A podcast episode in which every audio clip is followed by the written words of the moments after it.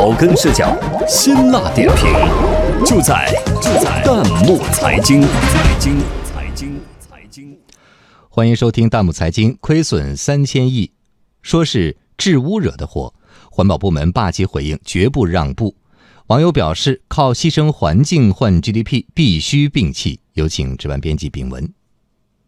近日，德国汽车零部件企业舍弗勒发函声称，九月十一号，这家公司唯一的滚针原材料供应商上海界龙公司，因为环保方面的原因，被采取了断电停产、拆除相关生产设备等措施，因此造成的滚针断货，将理论上造成三百多万辆中国汽车的减产，相当于三千亿人民币的产值损失，希望环保部门予以宽限。上海浦东环保部门对此回应：企业生产必须遵守环保法律法规，对敢于违规者绝不让步，以回应人民群众对于绿水青山的期待。环保部门的霸气回应引来网友们的大力点赞。网友郑敏说：“要为环保部打 call。”网友天行健说：“希望环保部门加大执法力度，揪出更多的不法企业和企业主。”还有网友对这家企业的做法表示不满。网友简小林就批评说，环保部门过去的九个月曾经两次警告过这家企业。欧美企业不是一向标榜自己环保做得好吗？如今竟然因为怕亏损求宽限，这么长的时间都干嘛去了？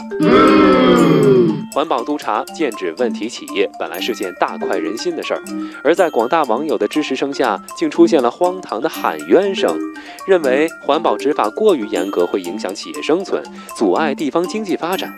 对此网友林肯表示反对，并犀利指出：没有好的环境，再多的钱又有什么用呢？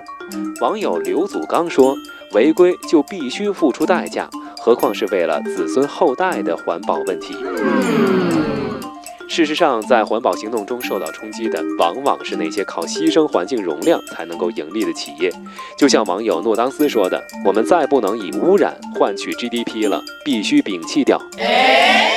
生态环保的红线是不可逾越的底线，经济发展不能成为污染环境的免死金牌。铁腕执法固然会带来阵痛，但是从长远来看，恰恰是淘汰落后产能、促进产业转型升级的有力推手。